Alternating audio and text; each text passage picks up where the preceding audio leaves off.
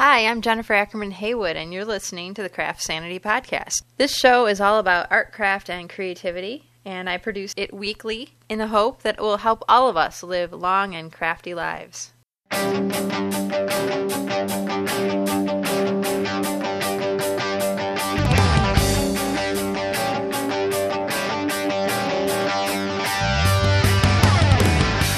Hi, and welcome back to another episode of Craft Sanity.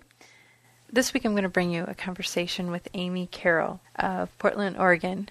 She knows what it's like to land a great job only to go to work and feel like something is seriously wrong. After graduating from the University of Oregon with a degree in interior architecture, she landed an impressive job as a commercial interior designer. But at her core, she just could not conform to the norms of the corporate world. It took a few years, but Amy eventually reclaimed an artistic life for herself. She started making art again jewelry, monoprints, and quilts and she let go of the job that didn't suit her. Today, she's a 34 year old artist, wife, and mother of two daughters. She's very busy. She writes the Angry Chicken Craft weblog, where she documents her creative life. She showcases her art, particularly her art quilts, prints, paper goods, and paintings on her site called Kingpod. She also sells her work through that website. As if that's not enough, um, she also runs this fantastic website. Well, I actually enjoy all of her websites, but I really remember just feeling so inspired when I saw this one in particular, um, her Tie One On website. And this one surprised me that I got as into this website as I, because I never would have imagined, you know, that I would get this excited about an apron website. And at Tie One On, she cooks up a monthly theme and invites participants to make aprons to showcase on the site. Amy also runs Mail Order, a subscription based craft activity club that has involved everything from ID cards, merit badges, fake money, and secret passwords to decoder rings and various other fun things. So, as you can see, Amy is into a wide variety of creative endeavors. And before we get into the interview, I just want to remind you to check out craftsanity.com for links to all of Amy's websites. You'll also find a super cute embroidery project from Amy to try at home, so check that out. Okay, so now it's time to settle in with a project and prepare to be inspired by the multi talented Amy Karol. Let's get a little bit of background on your just history as a crafter and artist. I understand you went to art school. Can you talk a little bit about where you went and what you studied? Well, I actually went to University of Oregon, and I majored in um, interior architecture, and that was a program that was in the architecture school, and it's bundled with architecture, landscape architecture, and interior architecture, and it's a five-year program.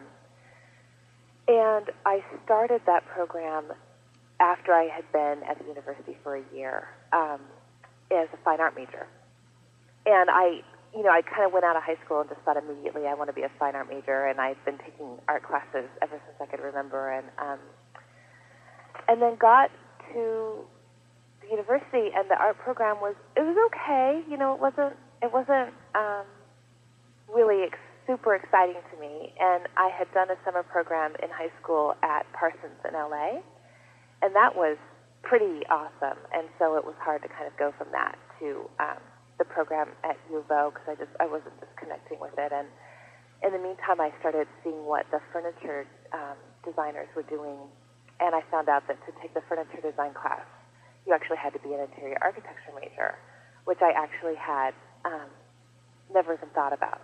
And I thought, well, that sounds pretty cool.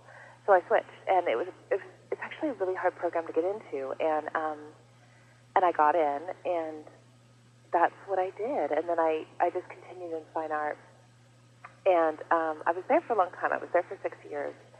And I they didn't really have minors there, but you can um, specialize in different subjects. So I specialized in um, fine art, costume construction, and architecture.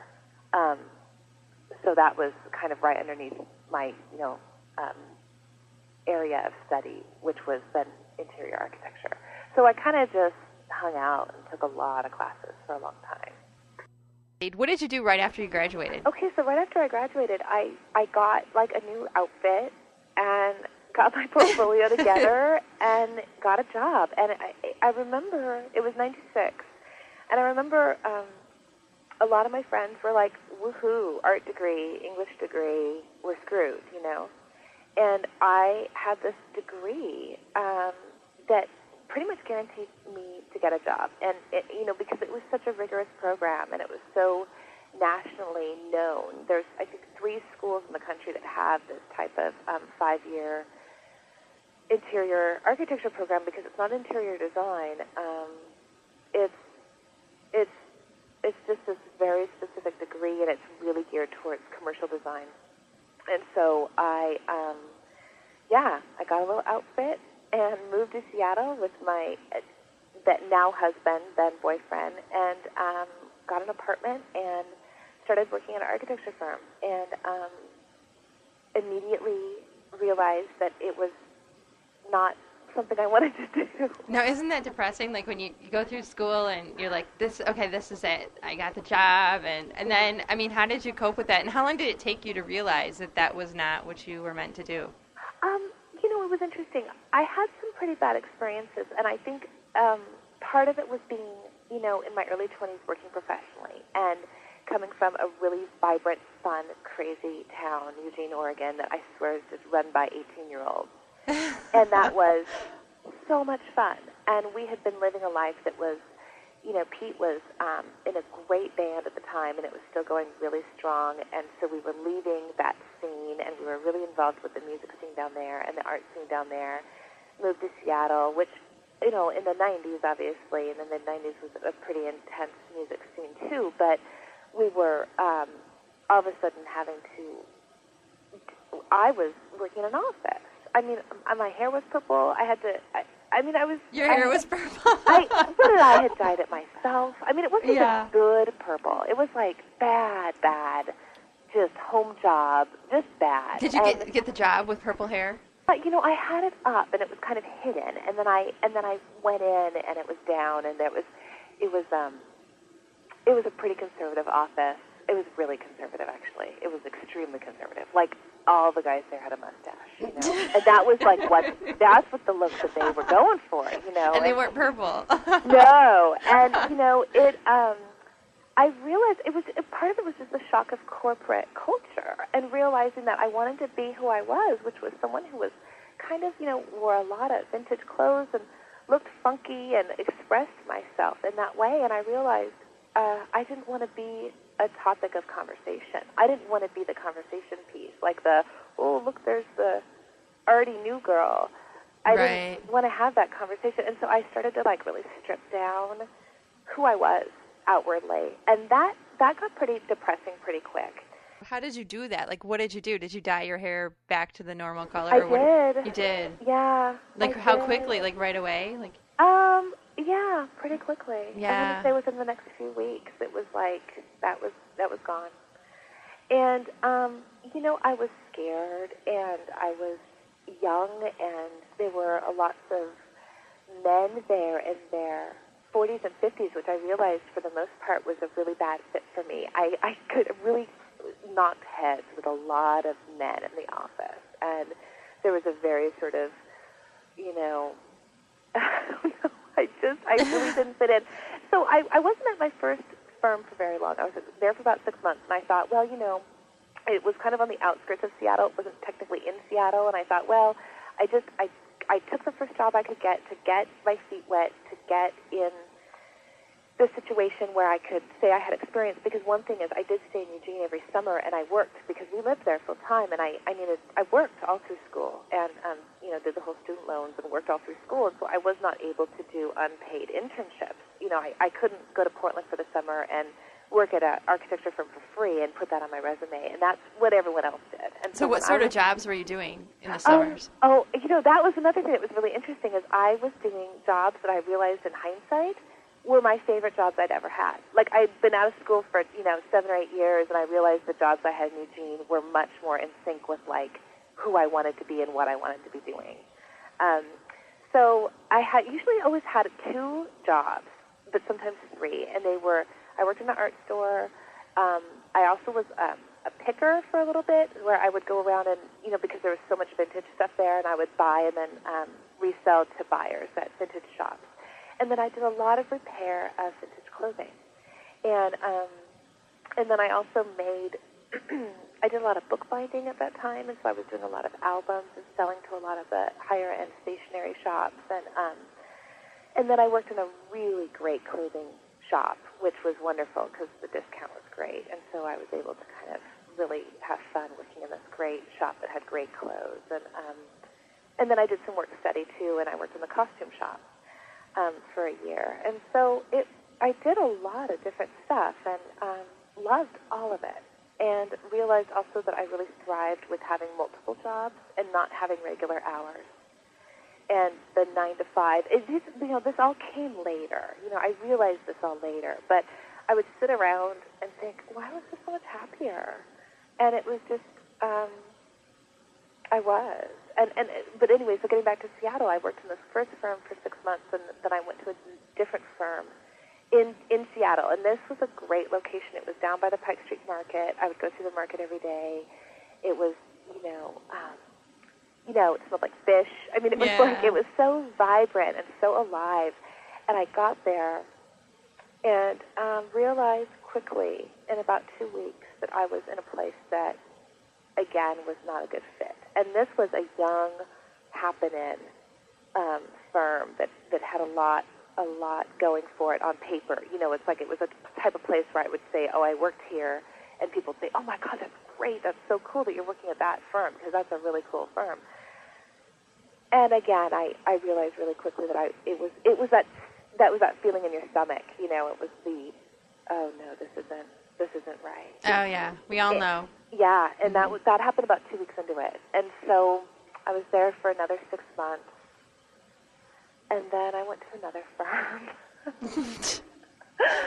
and I was at my third firm for want to say two years, and then I just kind of freaked out actually, and quit completely.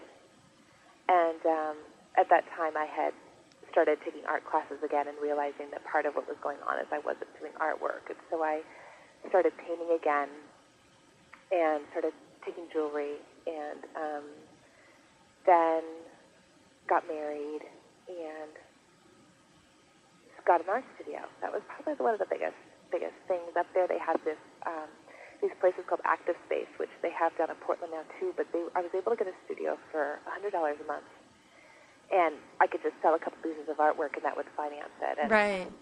so that was pretty awesome. And uh, once I did that, and I started taking monoprint, I went from I painted for about a year um, with with a really really great teacher up there who actually had had studied at University of Oregon and taught there, and um, so we knew a lot of the same teachers and stuff. And he was really supportive of my work and was kind of like, "What are you doing? Why aren't you showing?" And I was like, "Oh, okay, that uh, sure." And so I started showing in galleries and um, started working on paper, started doing monoprint, and then it just slowly started to kind of get momentum. And then I started having more shows and selling more and um, being able to show in more galleries. And um, and then I finally realized I needed to just have a break. I needed, I really needed to get out of what I was doing because it was so much overtime and so much travel.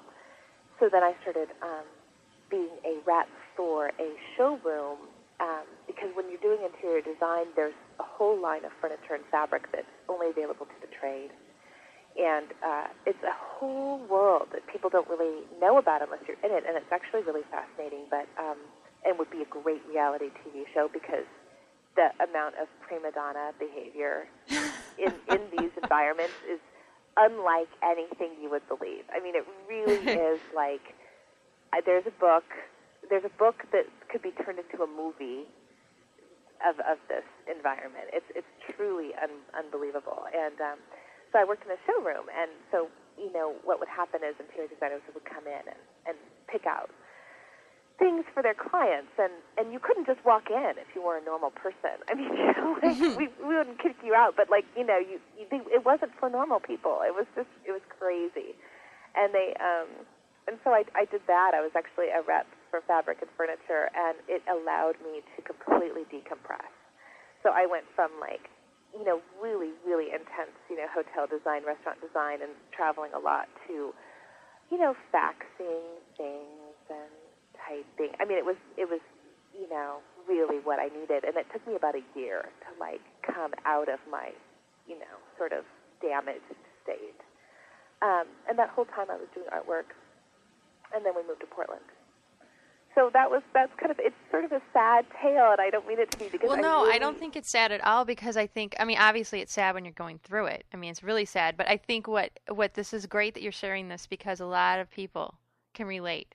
And I think a lot of times there's a lot of pressure when you go to college and you spend all that money and all that time earning a degree that a lot of us come out of college feeling like, okay, we better do some responsible stuff with that degree that we earned. And, you know, at Thanksgiving or Christmas, when you go home and you're sitting with the relatives and people say, So, what are you working on? Um, if you say, Well, you know, I just um, decided that I'm going to dye my hair orange and be my true self, um, most people are not. I mean, uh, you know, you might not get grandma and grandpa saying, well, that's great, you know. Um, so, I mean, a lot, not saying that families aren't supportive, but it's just something that um, the expectation is that you're going to do the responsible thing, get the job, get collect the paycheck, and that should be enough. But the thing is, I think those of us of the artistic persuasion, um, that's not enough. The money is not enough, and you know, so you discovered that, and it sounds like it took how many years total? Would you say about four or five to get Um, realigned? Actually, it was. It felt like an eternity, but when I look back at it now, it was about three years. Three years. about three or four years, and it was even less time. I, I realized something was really happening to me that was bad when I wasn't doing any artwork. My machine, my sewing machine, was put in storage, and um, I just didn't even know who I was. I mean, I literally did not know who I was. It was like I, we were still going to music shows a lot, and Pete's band was still playing out a lot, and so I was able to vicariously say, okay, I there's still this scene that I remember that meant a lot to me.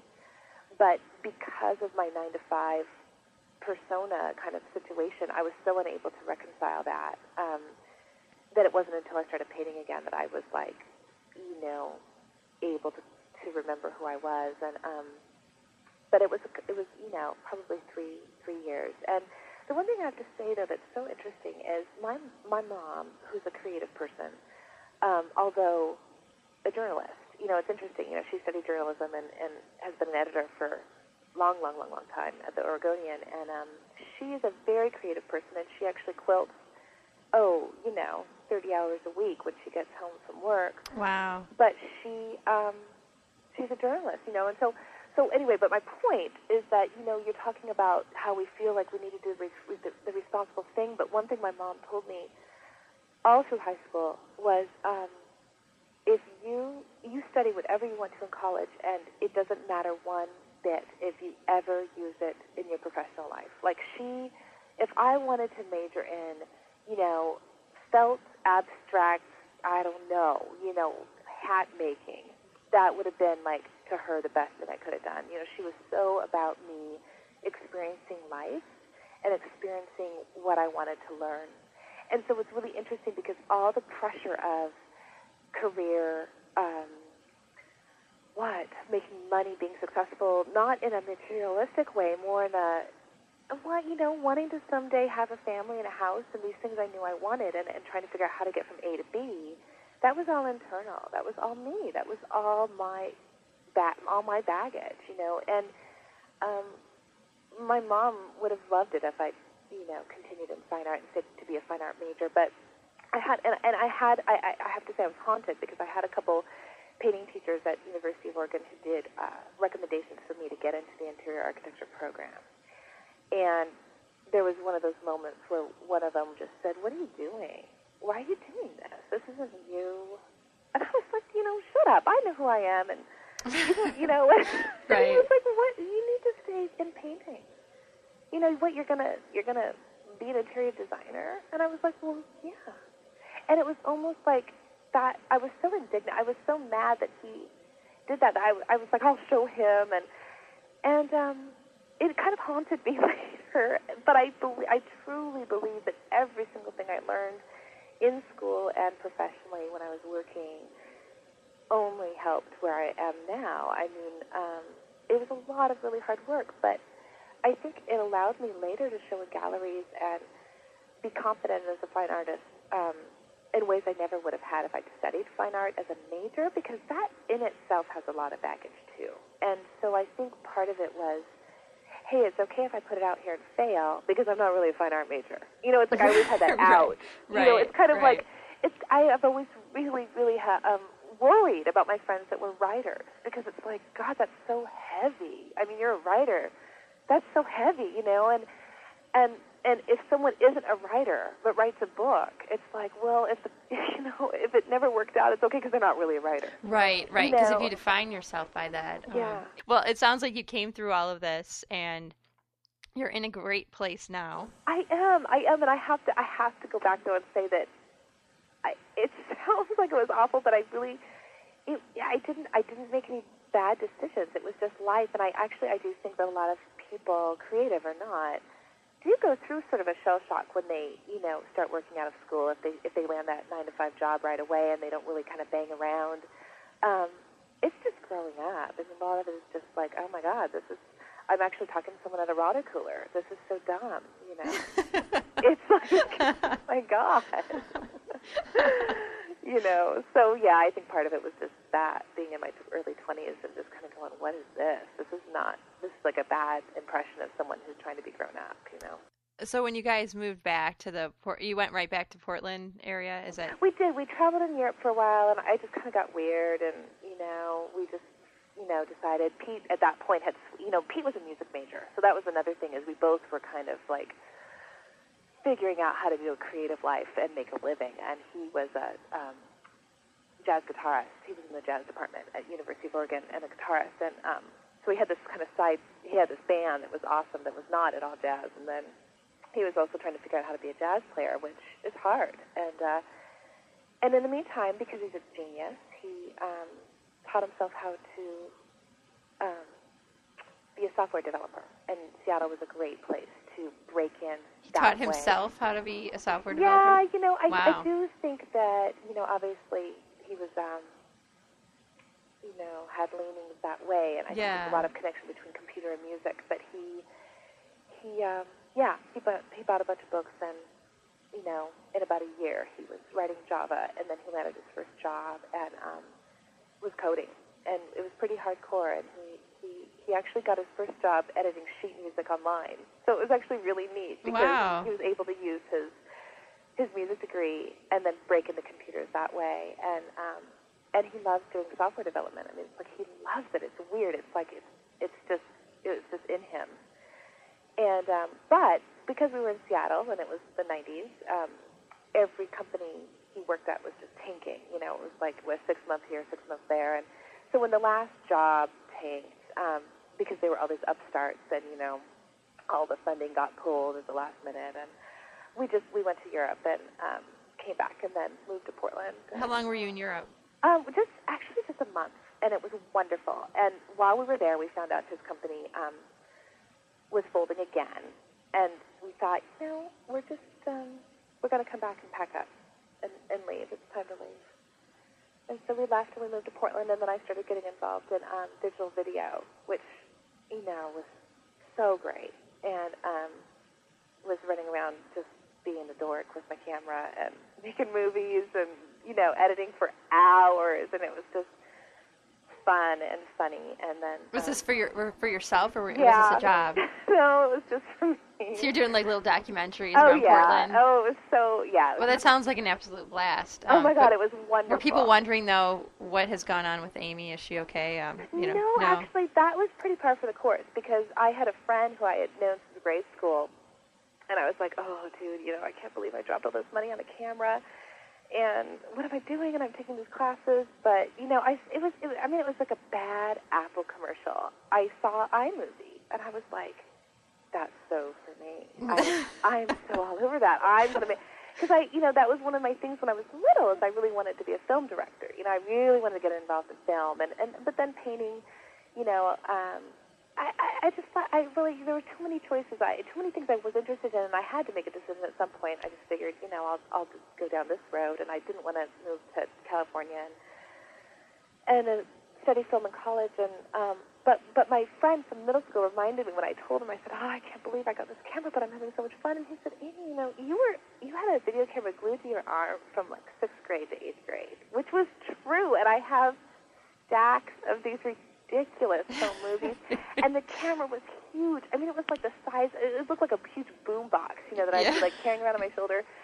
and they were so bad, and they are so funny. I can't even watch them now without just dying. I mean, they're just comedy routines, and like I was really into Carol Burnett, and so like my whole thing was like comedy routines and little short skits and um oh bad really bad stop motion animation which i love you know? It's i mean it was so bad and it was so much fun. And i i mean i have like a lot of those years of my life documented on these on these videotapes. And so i was like oh yeah you're right. I i guess i i, I guess that has been an interest of mine for a while. So i didn't feel so ridiculous um and we have pretty ridiculously edited home movies of the kids.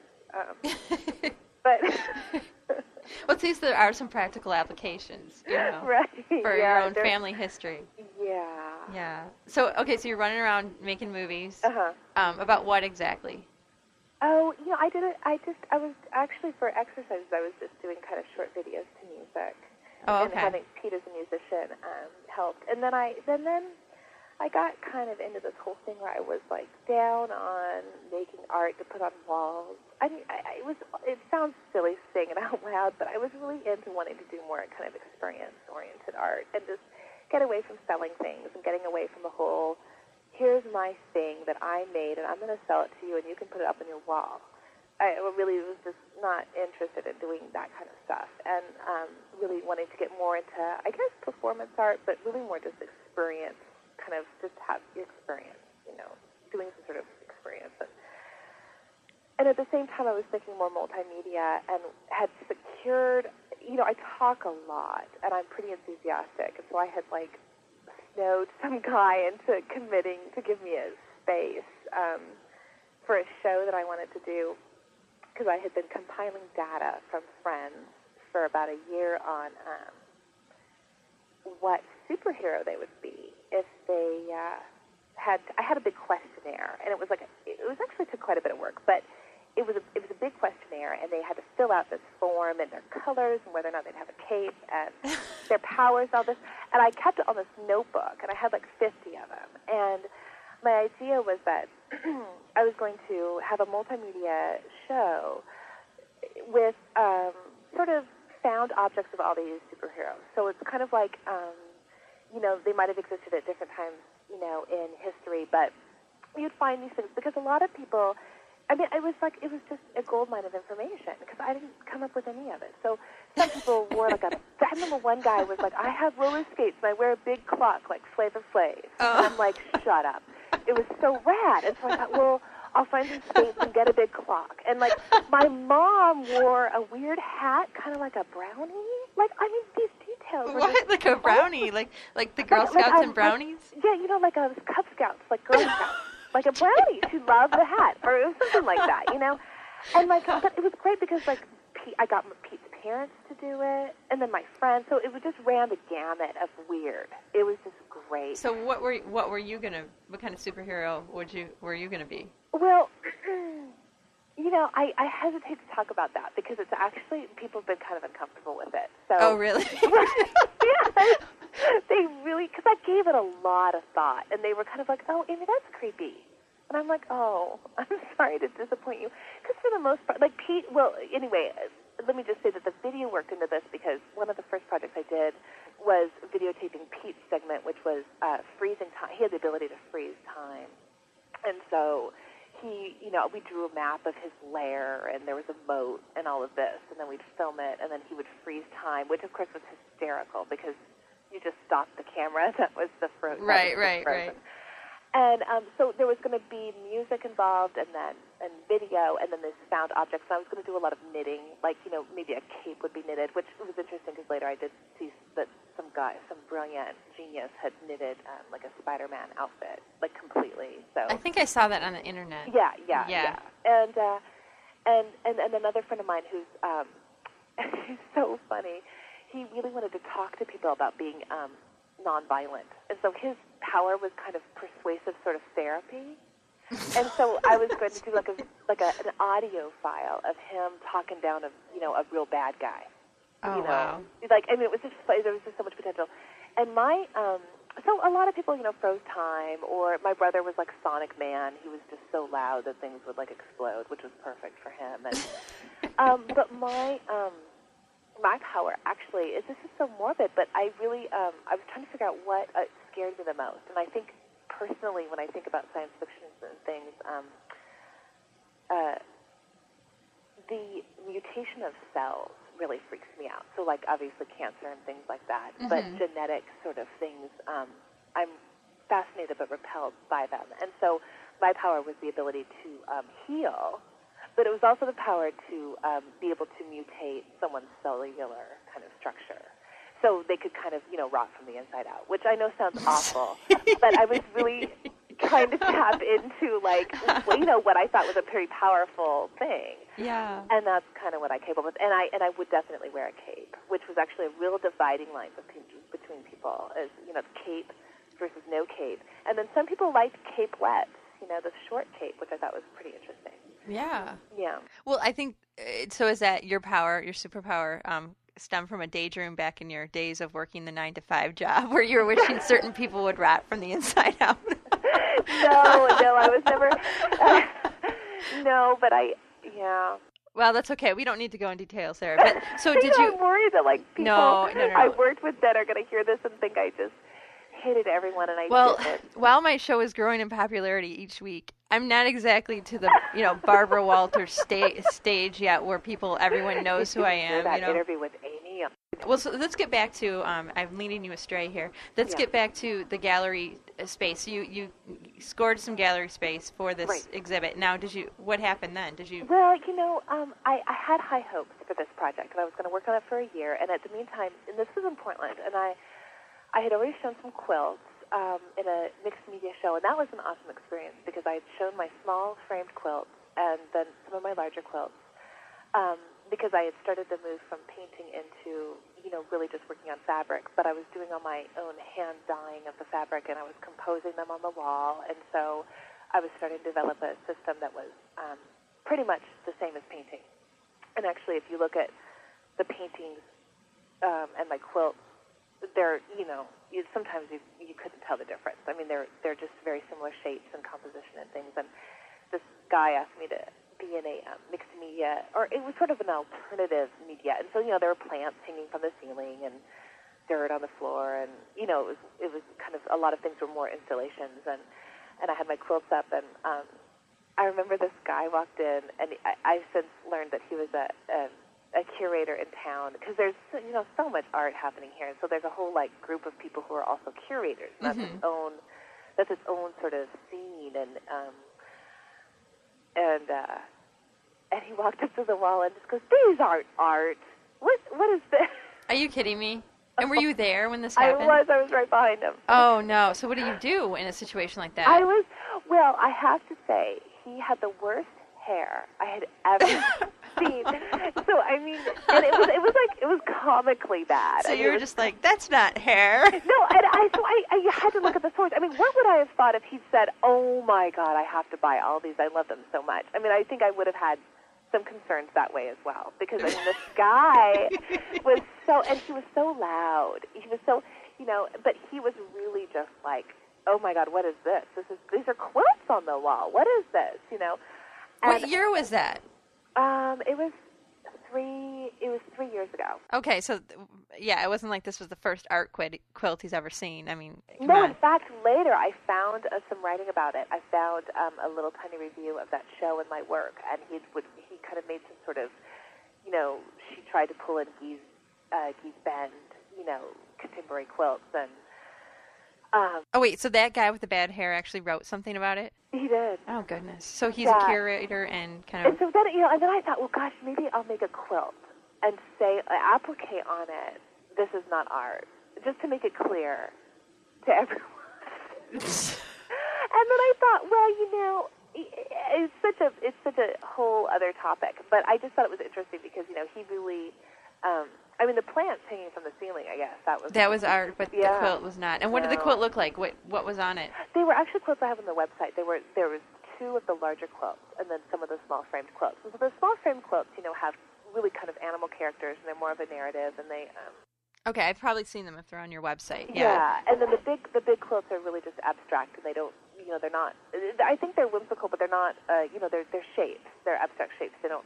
You know, they're not like the small quilts. And um, and but what was interesting about that show also is a woman came in who was one of the artist's moms, and she happened to be a quilter. And so she looked at all the pieces and was looking at I don't know, you know, the Barbie dolls or whatever. There was some you know weird stuff there, and then she saw the wall of my quilts, and she was just like oh my God, who did these? You know, and came over and wanted to talk to me about the applique method I used. And it wasn't about like the abstract composition of them. It was more like I'm a quilter too, and so what is this a machine quilting? on?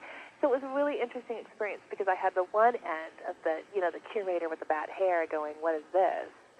and then I had the other end, which was a person who was a hardcore um, quilter but crafts person, And not really appreciating yeah the right. So what did so what did you what did you do? Did you run into anybody during that show that actually came at it and thought, "Wow, this is great art," and wanted to talk to you about, you know, kind of what you were attempting, what what message you're trying to communicate through your artwork, or did you Oh, have that no. discussion with anybody? No. So how did you feel? I mean, were you kind of like, okay, well, take me. You're okay. You're standing behind this guy saying that's not art. Yeah. What did you do? Did you address him at all, or did you just kind no, of? I you know honestly, I I really I was so amazed um, because there weren't that many people there at the time. It was right. It was before the opening. It was a little before the opening. He'd come early, and so I was actually kind of shocked that he was so loud because you know really right before the opening, some people were still hanging. So it was you know really good odds that the, The artist was going to be there. Yeah. exactly. Oh, jeez. Um, and I was with my brother, and I just started hitting him. I mean, I was like, dude, dude, dude, you know, because I was, so he could hear because I was trying to be quiet because I didn't want him to stop talking. I think there was this weird part of me that just wanted to be a fly on the wall because I never get to hear.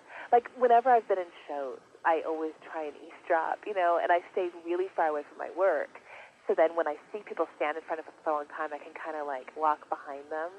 And I've done that for years, and it's really ridiculous, but I can't help it. And um, and this was the first time that I'd ever heard something so negative. I mean, just so like get it off the wall. It was pretty, but you know, I, I don't really have that. It, it just I, I thought it was funny, I guess, and I um, you know, I don't know. It's I think honestly, part of me, my whole life has always felt so much more comfortable being the underdog and and be having a struggle. Like I'm so much more comfortable in that way that I do think that part of me does stuff just to not fit in. I mean, not that it's not valid, not that quilts shouldn't be art, but I do think that I either consciously or unconsciously am doing something where, uh, you know, it's not completely clear or easy to define. I guess. Well, it sounds like that's it's working for you. I I mean, because think I, look is. at I look at your work and I think it's fantastic. And um, well, if I didn't think it was fantastic, I wouldn't waste our time right now. You know, I mean, let's just be real. I mean, I don't interview people I don't think I like them or I like their work. So, and since this is not my normal um, nine to five journalism job, I get to be completely biased in favor of art and craft. So, um, yeah, and I disclose that to my listeners here. But um, so, so after that point, I mean, I know that you have. I read um, in your bio online that you actually have art in a collection in Japan, in a permanent collection. Yeah. How did that happen? That's fantastic. You know, that was one of those things that happened through being um, at an architecture firm um, in Seattle. And Really? so- yeah, because, and this was start, what I was starting to realize I needed to leave was um, I was getting enough work. I, I was doing monoprint, and monoprint is wonderful, and I would love to get a press and do that again. And can you can you explain for people who aren't you know up on monoprint what what is exactly is it? Well, monoprint itself can be a lot of. You can do it uh, different ways, but really, what it's just saying is you're making a print on paper, but there's only one. So Okay. That's, that's the mono part of it, and so what you do is you either work on zinc plates, which is what I do, or plexi, and you um, paint or do a variety of different things to the plate. You run it through a press, and you only get one print. Now, you can do what you call a ghost print, where there's ink still left on the plate, and so then you can go back through and sort of try and recreate the print again. But it technically is different, and um, you really can't ever recreate the same thing over and over again because it's not an etching, it's not a woodcut, it's not a you know, it's not anything like that. And and what I like about it is it's really similar to painting. You're just painting on a metal plate in reverse and um, turning it over and running it through a press and working on paper is wonderful. And you get that embossed line and you can collage on that and you can sew into it and you can you know add paper. You can add all kinds of things. The only thing about it that started to make me cuckoo was that you can have a lot of you can you can make a lot of art and you know so after doing monoprint for two years i had stacks and stacks and stacks and stacks of, of art and i know that sounds strange but it's like sometimes you just need to work on something for months you know and so to be able to to do pieces that quickly you know um even though they would the bigger pieces would take me a long time i could still do you know five pieces in a week that that just seemed like a lot to me and Mhm. um so I, I ended up with quite a bit, and monoprint was getting really popular in Seattle. There was some really good teachers up there. And also what was happening, and I think this is happening even more so now, is there was a need, both commercially and uh, among collectors, to be able to buy things that were more affordable. You know, there's been a real shift in Portland and Seattle, and I think all over the country, about wanting to buy artwork that we could all afford. You know, so instead of, you know, $7,000, uh, you know, a really nice price like 150 Right. and of course, working on paper reduces the price and allows people to frame it. And it's a very nice, tidy, clean package. You know, it's it's very it's very marketable, is what it is. And um, so, a lot of interior designers, like for instance, I was on both ends. You know, if I were doing interior design and I needed artwork for a hotel, I would look on paper way before I would look on canvas for a couple reasons. But you know, if it's on paper, you frame it, so there's it's a better investment for the for the company because it doesn't get damaged, Mm-hmm. um, and also you can get more for your money. And so, um, and all the, a lot of designers think that way. And so, a lot of the boutique hotels that we were working on needed original artwork, but needed it. Um, needed a lot of it. And so, what was but but you know. I never in a million years thought about specing my own artwork for a project, but it was starting to get very cl- I mean, it was starting to like be right there. I mean, you know, I was spending a lot of time looking at other artists' work on projects that I was working on, and Mhm. a couple people were like, "Oh, you know, you should." And I thought, "What? No, that's weird. It's incestuous and strange, and probably not professional." Um, plus, how much do I want to market myself as an artist when I'm actually working with these owners as a designer? It just seems strange. But the company was big enough that some of the other designers were really actually uh, very, very supportive of me and my artwork. And so they were working on a project in Japan. And so they were coworkers. And they came to me and said, we want to use your prints in this new project we're working on in Japan. Wow, that's really cool. And so I think I had, yeah, a lot of pieces go over there. Well, and that probably helped you um, make the transition from the nine to five job.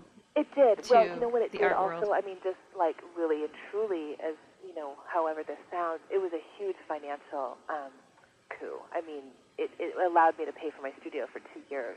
Like I could say, all right, I'm not going to, I don't have to sell anything for two or three years, and I still could cover my studio costs. That's awesome. So that was huge because when I did end up leaving the design world, I took an enormous pay cut, and that was a reality of the situation. I had to figure out how I was going to, you know, go forward with that pay cut. So do, so that that really helped. do you have any kind of day job now, or are you artist full time? Well, you know, I'm raising my two girls, Well, that's a full time job. I know. and that feels like full time plus. yeah, that's like a yeah. It is. It's like y- Yeah. you need ten more hours a day. Yeah, and so, um, yeah, and, and Delia's almost two, and Sadie's almost four. So that's that keeps me really busy. And then, um, and I don't, and they're not in any sort of preschool or anything. I mean, it's, and I don't have anyone helping out. So I mean, it really is. There could be some long days. And Pete was working at home for a bit, but now he's downtown, and so it's, you know, it's ten hours. And sometimes I'm like, honey, what? We're coming to get you Yeah. but um, and but then in terms of actually doing, I do artwork full time. Um, it's been interesting, you know. Um, I sell pieces occasionally. Um, still, I don't work really fast with my fiber pieces, and I really prefer not to. I really like to take a long time, and um, then I have other things that I can sell, like my note cards that are um, prints of my of my quilts. And then actually, you know, what has been a real shock to me and what reminds me so much of my superhero project and that it's it's just me completely being um, self-indulgent with my own like sense of humor is my mail order project, which um, is the mail order club that I, I you could buy a subscription to. And yeah, I wanted to talk to you about that. When that did... is like ridiculous, and it's so fun, and that truly has been like the surprise success of, of the year, and it's um, I can't. I mean, I can barely keep up with it, and I'm so so pleased that people enjoy it because um, I never in a million years thought I could like even break even on that. Well, explain explain what it is. I mean, I read about it and it sounds really awesome. I um, what it is out.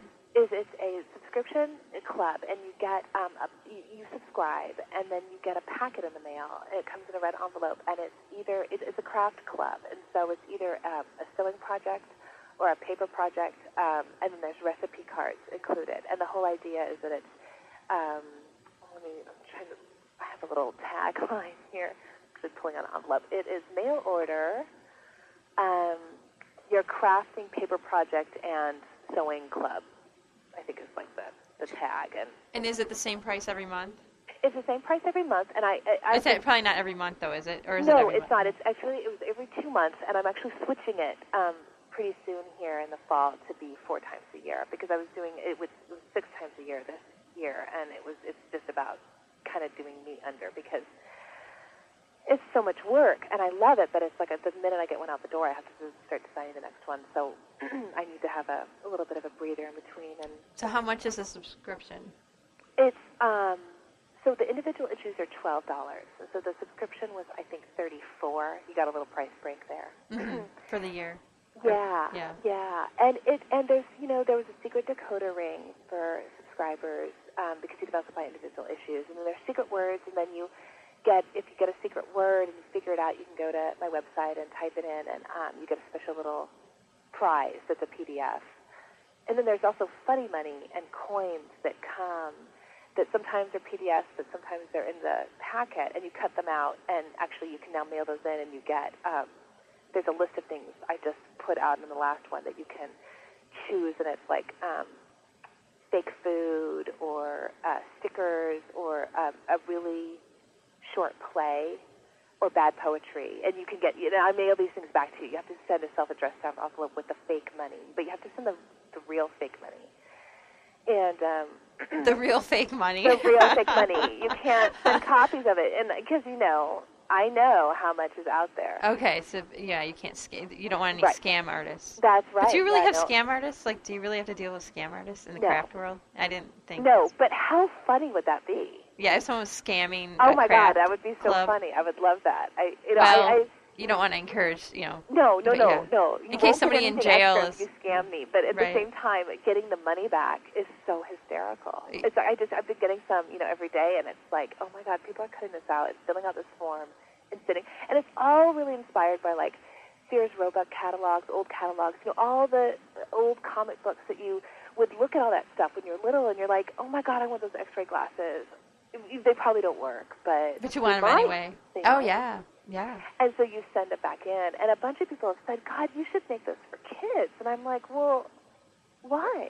I mean, I know that's a good idea, but I like it for adults. I mean, it's like well, I, yeah, it's fun, and I think I think there's something in our society where it's like you get to be a certain age and you're not supposed to play anymore, and and that just stinks, you Yeah. know. So good for you. Yeah, well, it's it's really fun, and it's really a place to dump all of the other things in my brain that just don't really have a home on on the blog or on the Kingpod website. It's like I don't really know how to fit in fake money or fit in, you know, that kind of thing. So this sort of just kind of came out from that. Well, it sounds really cool, and so your um, people can still sign up. They just go to your website and sign up. No, I um no, it's not that simple because it's it's really hard to keep track of subscriptions and and because it. I mean, I think there's there's over 300. There's three 350 go out at this point, and then I stop it because it makes me too crazy. So there's a lot floating around for each one, and um, so what what I'm doing for the next one and what I've done previously is I basically have a have a day where I say, okay, subscriptions are open, come come buy them, and when it gets to a certain number, I pull it because it freaks me out to think that I have to stuff that many envelopes, and and also it's so much money to print print these things up front, and so um, so what has happened is you can go to my website and get on my email list, and um, when you are on my email list, um, you get notified. And I I also talk about it on the blog. So I'll say, you know, in a week, I'm going to have this one for sale. If you're a subscriber, you're, you're already getting it. But, you know, if not, blah, blah, blah. And then in the fall, it's going to be subscription only, and I'll probably do like an, an open subscription for like four days, and then just stop it. Which is going to be kind of lame because it means you won't be able to get them for the for the year. But I think what I'll do at that point is maybe like I'll have the subscription only open for a year, and then um, if people find out about it later, they can add, but they can you know they can only add like for the next two and prepay for the next two. Or I'm not sure. You know, it's sort of a there's that end of it that's sort of the maintenance kind of.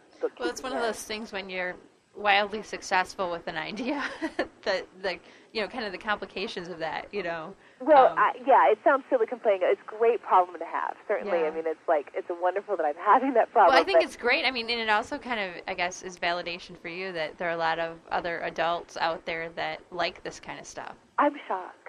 I'm I'm totally shocked because it was like the most self-indulgent, ridiculous thing I've probably done.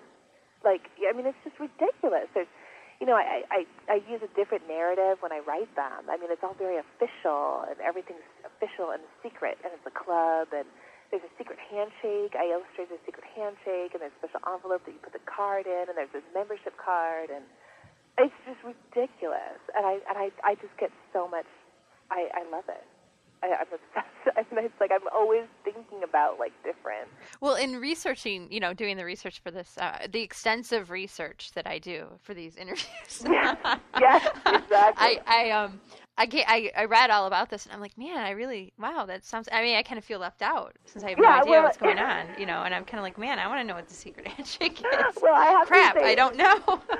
well, it, it, there is a slight. Um, you know, I, I have been accused in the past of being a click former, and I remember in middle school, and and I really. I oh, you were one of those girls. I guess I meanwhile, was. I meanwhile, guess I was. And I, I don't. I, I mean, I guess I have to just admit that I've never. It was never. Uh, you know, like I wanted to exclude people. It was more that I just really always felt better with one friend or two friends. I've just never been a group person, and so the idea of just having kind of I don't know, special secret clubs. It's really juvenile, and I do. People do write me occasionally, and they're like, you know, I want to be in on this, and it's sold out, and I feel left out, and I feel really bad because that's not the intent. It's not, you know, supposed to be like exclusive, and yet it totally is. I mean, it's ridiculous. So do you actually? I mean, is this? uh, Do you make uh, uh, significant money off this? I mean, enough to sustain your other projects? You know, actually, I do. Yeah. It's Then why not open it up? Jeez, more Well, money for you. Well, you know, it's. I thought about it. I don't have a business degree, but this seems logical well, to me. You know, I think what it is, every time I think, oh, I'm going to sell more, and then I look at that stack of red envelopes. and you're just like, I don't want to do that. Well, Oh of course, and that's different than making a quilt or painting something or making prints. Well, I think what know. happens is, you know, right now I can package and get everything out the door in about three nights, three or four nights. But you know, that is nights that I'm not that I that the girls have to go to bed and not get up, and I can't have interruptions, and I'm you know, and it is, and you know, sometimes we could just put on a video. Pete's gotten really good at stuffing too, and um, but you know, it's it's a weird way to spend your time. I mean, when you want to paint or quilt or or you know blog or whatever, you you don't want to be stuffing envelopes, and so it's um, I have to kind of figure out like what how it's going to keep me happy. Versus Yeah. Well, it, it sounds like you're. It sounds like you're already being really ca- careful about that because some people let things explode out of control and then think, "Oh, how do I dial this back?" and they have no Right. idea. So you're. Right. Well, you, you know what you're doing. Yeah. Don't listen Well- to me. Don't listen to me. I'm like, yeah, sell it to everyone who wants it. Um. well, you know, after the first one and the whole post office fiasco, and like trying to figure out my scale was off, and then you know, I it, it, I had incorrect uh, mailing labels. Like they were, uh, they they actually chastised me. I mean, they made me feel really bad about myself with my with my mailing labels. They Oh, were like, no. these are not uh, suitable. They're just, and you know, they showed them to other people. They were like, oh no, these are terrible mailing labels. And I'm like, God, I I feel awful at the post office, and I had to redo them, and so I've learned the hard way. Yeah, well, it it sounds like it's a cool thing. So I'll have to, you know, all those people who want to get in on it, just uh, I'll, I will give them some advice. Uh, I think you know I, I really can't imagine it getting much bigger. Honestly, even I mean, it's a lot of people. I I, I love the support. So you kind think, of you kind of have to wait for someone to have an unfortunate crafting accident, and well, then you can take you know their what? spot. No, I know that the last project someone got bloody. Oh I, no. I just, yes, no, it's a friend of mine, a blogger. I won't say her name. She knows who she is.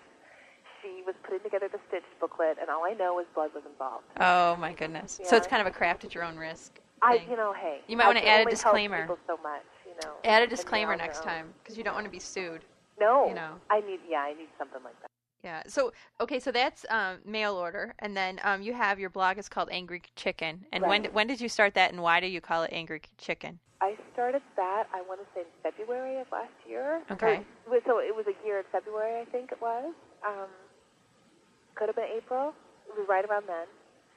And it's called Angry Chicken for no reason other than I had a small quilt that uh, has, it's called Baby Angry Chicken. And I was just, um, Kingpod, my website, is, named, is named after one of my monoprints that was called Kingpod. And so it really was just like I needed a name, and I liked that particular quilt. Um, I am not the angry chicken, and there's no way I can convince people of that now. So Oh, I've so people think it. you are Angry Chicken. They think I'm both angry And a chicken. a chicken, or a chicken lover. And I have to say, I do like chickens quite a bit. Um, but um, I'm not. I wouldn't. I'm not really angry. But you know, I, I just You don't sound angry. No. No. So when I think of the angry chicken, the angry chicken's actually not me, but it's this small, really angry chicken on one of my quilts, and, I like that chicken. It's it's a very upset chicken, and so it's funny because like I know people just assume I'm the angry chicken, but I'm not. but they can think I am. That's okay. that's, that's so funny because I think people extrapolate their own like that a reason why someone would call their blog a certain thing. so, Yeah. So, well, that's part of the fun of it. So hopefully we've cleared some things up here. Yeah, I don't know. I mean, I I don't know if I would call it angry chicken again, but you know that's cool. well, just go with it. You know. I'm gonna go with it. Yeah. am gonna go with it because what would I call it? I don't know. Well, and now I wanted to get into something that I find just completely fascinating: the Tie One On phenomenon. Um, that's your website where you have people, you invite people every month to make an apron, um, and and kind of sh- you know sh- kind of a show and tell situation. Um, now, I think this is really interesting because there was a time not long ago when um, women well women crafting it kind of skipped a generation for for a lot of people um, where everyone's crafting like crazy now and making art and it's fabulous and i love the fact that we live in a day like today where this is going on. But it's interesting to me that um, i know for me I, I if someone tells me go to the kitchen and put on your apron and make some dinner i would not nothing would happen. I wouldn't even respond to that kind of demand. But i love aprons and i, I think it's fabulous and i, I want to start making some aprons like you have on you know displayed on the website. And it's really intriguing to me that all these really progressive and crafty women are kind of seizing seizing this symbol of like domestic uh, you know, the domestic woman um, you know kind of like this uh, June Cleaver staple and we you know the women have really taken it and said you know what I own this look at how cool my apron is and it's it means something else now and can you talk a little bit about that and kind of what why you came up with this idea and why you like aprons so much. Yeah, well, you know, aprons. Um, I'm trying to remember when I didn't have them, and I think um, it started in Eugene. Um, I started collecting, and I did a lot of dress up in Eugene, and I, I'm sure a lot of um, people who are into vintage clothes are, can totally like relate with me on this one. But I went through a phase where it was pretty much all I wore for a couple years was um, just vintage, and um, a little bit thinner then than I am now. Um, but um, it it was really a, a way of dressing up. I mean, it was like a way to dress up, and I loved it. I just loved the costume, sort of, I guess, in a way, kind of performance art sort of thing going on there. And um, so, along with all the clothes and the shoes and everything, I was collecting aprons, and I was pretty much, um, I would take whatever I could get, but you know, obviously, ones from the 40s and before were pretty desirable because they were harder to find, and especially the full aprons versus the half half aprons, and um, I think you know the one thing about aprons is that you know you can you can pretty much find an apron for a person regardless of whether or not they think they're into aprons because there's the half aprons and there's cute like 50s style aprons and then lately I've been really into like the more 70s kind of smocks like I'd imagine like I love smocks. yeah like like even from like the ice storm you know what I mean like the 70s kind of almost like um like tunic thing Mhm. happening like I mean you it really can run because you know after the 70s you know, early 70s, you didn't really see many aprons anymore. No, but you no. can still find patterns as late as the 70s. And, um, and kind of, um, so fashion-wise, it's funny because I'll get some people on Tie One On who are like so about the full kind of 50s, almost kind of a dominatrix, kind of Bettie Page kind of like naughty thing going on with aprons, which I love. And then I'll get like really, really cool indie sort of avant-garde fashionista, you know, kind of people who are just into kind of deconstructed clothing and they're making a really simple smock or you know something. And it's all related. I mean it's it's still an apron so i think that that is absolutely fascinating. And then there's the whole component of how aprons are the absolute perfect beginning sewing project because um, you just literally tie it on. So for someone who wants to get into garment sewing it's perfect because don't have to worry about it fitting exactly right, but you have all the same components. You can have sleeves and trims and pockets and gathers and ruffles and pleats, but you don't have that horrible letdown that you can get when you're sewing a garment where you spend all this time and you put it on and it doesn't fit. Mm-hmm. Um, so in that way, it lends itself to, I think, expressing um, creativity in clothing in a way that feels so much less scary, and it is less scary. And um, so I, I guess I just have always felt really, really wonderful about aprons, and I, and I wear them a lot. And and I think that there's that historical thing, there's that collector vintage thing, there's the dress up thing. I really like dressing up around the house, and now with the girls, it's just ridiculous. They, I mean, they're such they're such good fans. They're like my biggest fans. They're just they make me feel so good, and I'll put on the apron. They notice everything. You know, they're like, "Mama's wearing an apron. We want an apron," and then I'll get out little aprons for them, and it's like, "Oh God, it's so great!" Because before, you know, Pete would be like, "Oh, nice apron," you know, but you don't get a lot of comments, Right, know, right. on the apron, and so that's that's been really fun too. And then there's the whole Japanese apron thing where it's, a lot of girls in Japan will actually wear them out on. Oh, so they wear them on the street, like just wearing Yeah. them.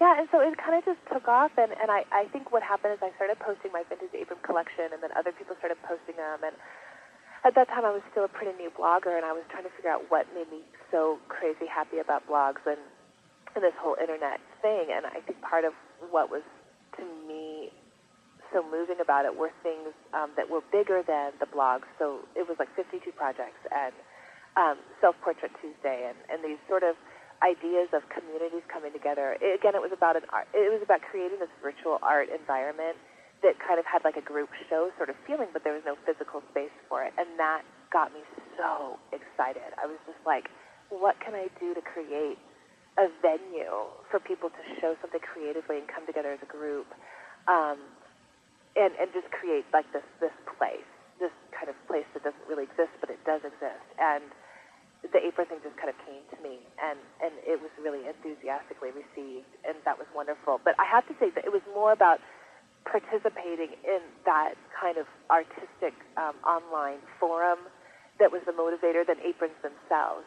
But aprons were the perfect thing um, but if it hadn't been aprons it would, i would have looked for something else um, because i just really felt like i wanted to be part of that idea of, of people making things um, and having a place to show them. I just, I still think that that is just so cool. And you've been making, you've been running the um, Tie One On site for how long now? Um, I think we just came up on a year. Okay. Well, congratulations. Thanks. That's great. And and how did you start it? I mean, did you just send an email out to or tell your friends, or how did you? Yeah, yeah. I think I, I, I got the idea, and I asked a couple other blogging friends and said, "Hey, is this you know completely cracked, or would you do this?" And they were like, "No, yeah, go for it." And so I just put an email out, and I said, "Hey, I'm gonna I'm gonna start this. I'm gonna start a new blog, start a new website, and um, and you know this is the first theme." And then I just crossed my fingers, and you know uh, Claire had already started um, Month of Softies, and that had been around for almost a year, I think, or even more. Um, and so there was a big precedent there. I mean, because that was that was kind of the first I first time I had stumbled upon kind of a group thing, and um, and then the um, Self Portrait Tuesday I think had already started at that point, um, or or it was around the same time, and then the 52 projects. Again, you know, it was had already been there, so you know, people knew what I was talking about. Right. They they understand. Yep. It's participation and. Yeah, but what's interesting is I get so many people who don't have blogs contributing, or people who've never, you know, don't don't know that forum. you know, I, I, I it crosses over a lot. There's a lot of, um, it reaches out to a lot of people who, you know, I didn't, I didn't come into contact with. Well, I think it's really inspiring too to just go on there and look and see, because um, I'm one who never really follows a pattern exactly anyway. Right. Um, and for I went looking for smock patterns um, after I saw that that's what you were posting. That yeah, I thought, wow, those are so great. And then when I've been out in the fabric store, I'm like, yeah, so what kind of smack pattern? And people are like, smack? Like, why? They look at me like, why in the hell would you want to make right. a smack? You know, like. and I, and I'm thinking like, this is something that I would actually, I would wear that, I would wear yeah. it out, not yeah. just like around the house. I oh, mean, yeah. um, of course, I wear stuff out that probably most people would rather not. Like, I took my husband's jeans and made them into a skirt, this long skirt that's like crazy. It's insane. The skirt looks just crazy, but I wear it and I've worn it to work. I mean, which is, you know, I kind of would do that on Friday and or on the weekend if I work a weekend shift, and you know, you show up at something and I cover crime and violence on occasion, and it's like you show up to a scene, you're talking to a police officer in this crazy skirt, but it really puts people at ease, you know. Because if I come in a business suit, well, it's really crazy because like the TV people show up in like business suits, tons of makeup and perfect hair, you know. And I show up, hey, uh, you know, Jennifer, you know, can you talk? Yeah. And, and, people talk. I mean, they because I don't come with any kind of air of I am better than you. People might think maybe yeah, I'm not better than might, you. Look at my skirt. Yeah, look at my skirt. I barely make anything. No. Um, so for Tie One On, um, if people want to get involved with that, uh, basically you know look at what the theme is for the month and then submit the photo to you. Is that? Yeah. Yeah. yeah, just email me the JPEG and then a link to your blog if you have one, but you don't need one. And um, the reason why I don't have it up on Flickr as a public thing, where anyone can just add photos, is I really like, even though it's a lot more work for me, I really like unveiling the gallery at the end of the month. And if you have it as a public group on Flickr, people just add it, you know, kind of willy nilly throughout the month, and that's fine. But I really, I kind of, I really like the sort of saying, "Oh, look, here it is." You know? Right, right. Well, I think it also um, protects you too in case somebody does something ridiculous. Which well, it is less. It's less maintenance. I have uh, three other groups on Flickr. I have vintage um, apron patterns on Flickr, and then I have vintage aprons on Flickr. So for people who can photograph and want to show their apron collections, and then I have a mail order group. And um, those are, and that's, you know, if you bake the blueberry bread or you make the bonnet or you make um, the project, you can show it. And actually, as an aside, one thing I have to say that's been a shock of mail order and it's been wonderful is how much modification people are doing to the projects I send. I, you know, I send them and you cut them out and you make them, and I had no idea people would like embellish them so much, and it's thrilling to see like what I send them and then what they photograph. It's like they've added papers and rivets and ribbons and you know just all these things and it's really cool. But there is a little bit more maintenance on those because you know you'll get the random person who's like advertising their whatever and they post the photo you know and so you have to go and clean it clean up the gallery. And so it is nice that Tie One On is just me because I it, but it also means that any mistake is my fault. So that's you know yeah it's like any uploading problems are like me right. me being mental. So you know well, it's in my case, it's just me not knowing what the hell I'm doing with technology. um, yeah, because I, I, can talk and I can write and I can craft, but um, the RSS feeds and um, I still have not figured out permalink really well at all. Um, so I need to, you know, kind of educate myself. But it just bores me to tears. Yeah, well, I can't so place I, a button like the little Tie One On. People write me all the time and say, "I want to grab that Tie One On button and use it to advertise it on my site," and that's wonderful. I have no clue. I, you know, that's the point at which I yell for Pete and I leave the room because I just. I tried it like twice and I couldn't do it, and I just I just don't want to revisit it. I just am there's just certain things like um yeah, I also don't mow the lawn. I just don't want to. So who are you influenced by? Whose work do you love? No, I think what I would say is, is rather than focus on individual artists, I, I get most of my inspiration now not from from art, but from other things. Like I, I'm really into vintage periodicals right now, and um, I do have a, have a reprint, you know, of a Sears catalog from like I don't know, 1901 or something, and I, I that's on my desk. I mean, that's like it's like um, I use that almost daily and you know it's the size of a dictionary. But I'm always looking up stuff in that Sears Roebuck catalog, and it's fonts and layouts and graphics, and and then also I you know corsets and uh, you know horse carriage accessories and guns and um, compacts, and I mean it's like, it's just my reference for everything, and it's kind of strange, and I I've had it now for almost ten years, and I um, I kind of forget if I look at it for too long that I can't order that stuff. You know? um, but I just I use it for everything, and um, so that's a huge influence. And uh, old magazines, I really like old ads. Um, I'm really influenced by gra- by old graphics, even though I love you know fine art so much. I think I just have such an interest, a natural interest in graphics and graphic design, and um, and I really like I, you know, I really like vintage how-to books. I'm actually looking right now at a title that I got um, someone online posted about it, and I found the book. It's called How to Make Aprons, and it's a book written by a woman who I think wrote for House Beautiful, or I'm not sure what did she write for. I'll, I'll pull it out right now. It's um.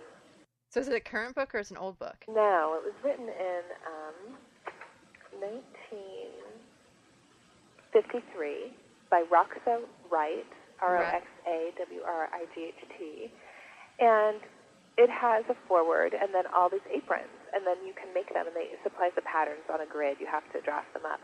But there's, you know, a nursery apron, a cobbler dress. You know, that's the style of apron is a cobbler. Um, a feeding apron, ruffled apron, smocks, all these things. But what's so brilliant about it is like the forward is written with this sort of stiff upper lip, kind of wonderful quality to it that's just um, I don't know. I'm finding right now that I am incredibly moved by women writing instructional manuals on domestic art.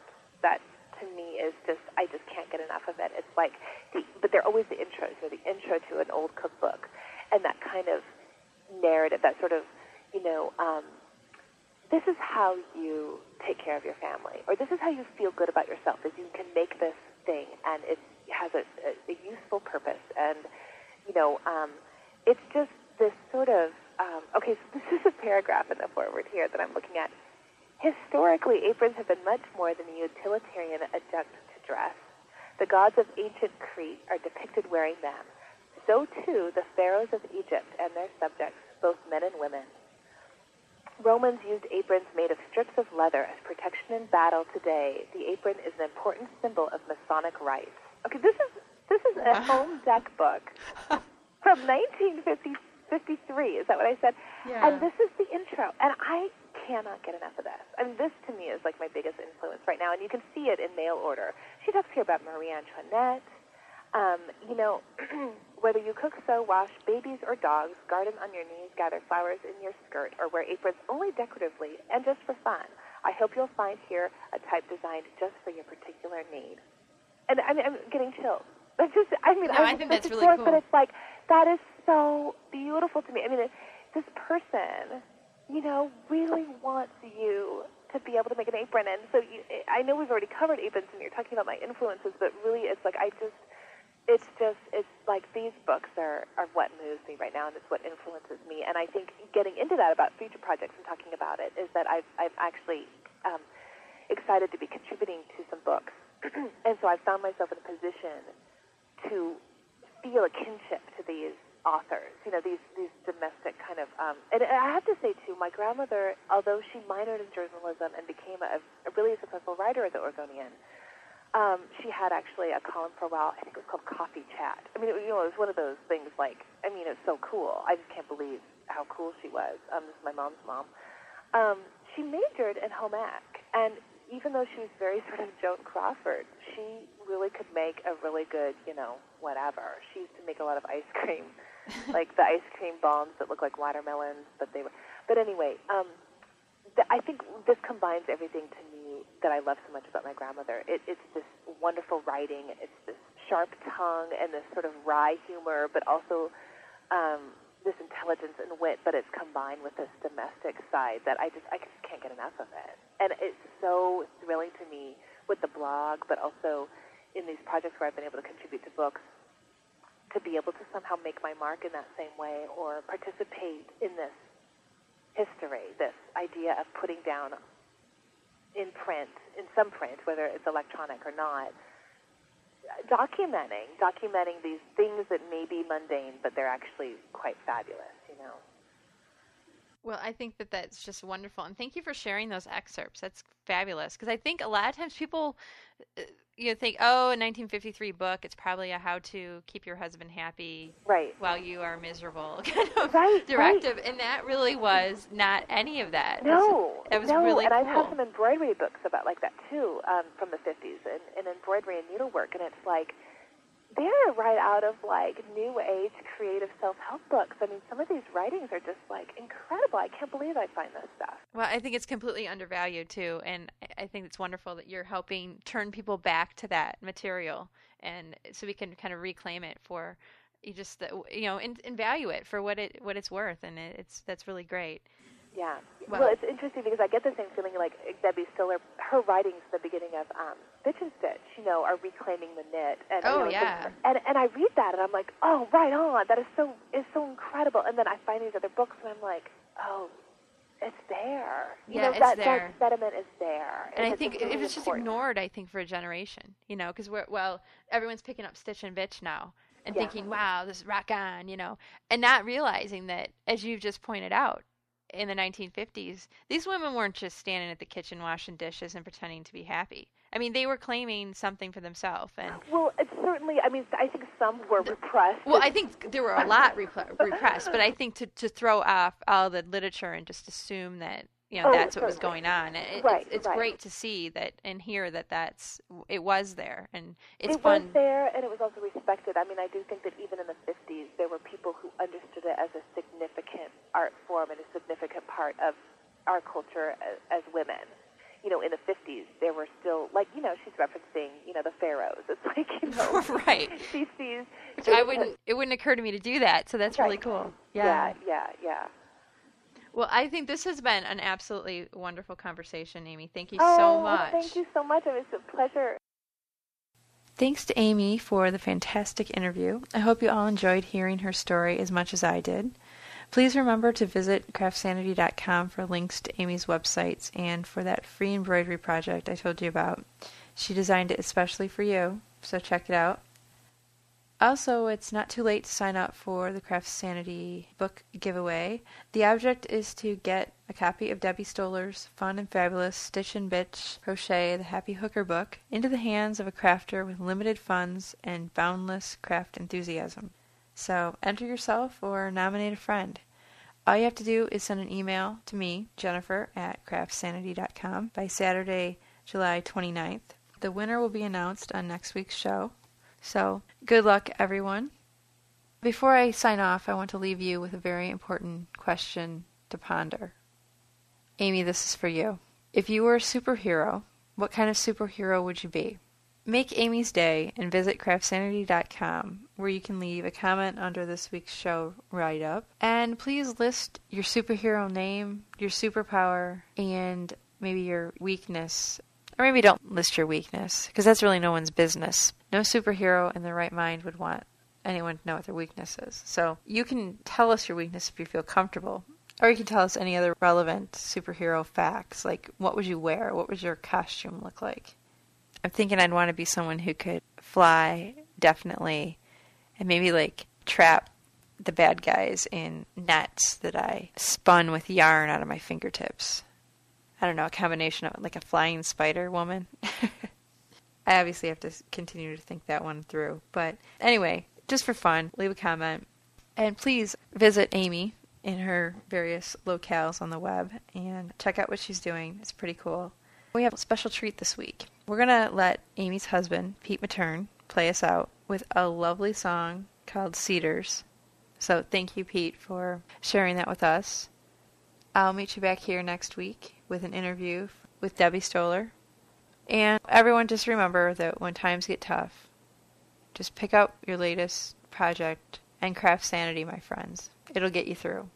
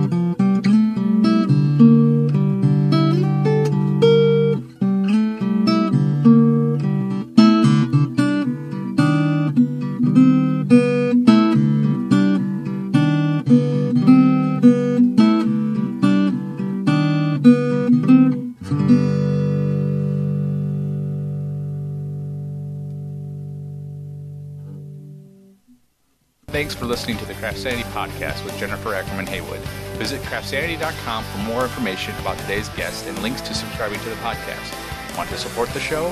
Follow the link to vote for Craft Sanity on Podcast Alley once a month. You can also make a donation or buy goods at the Craft Sanity store.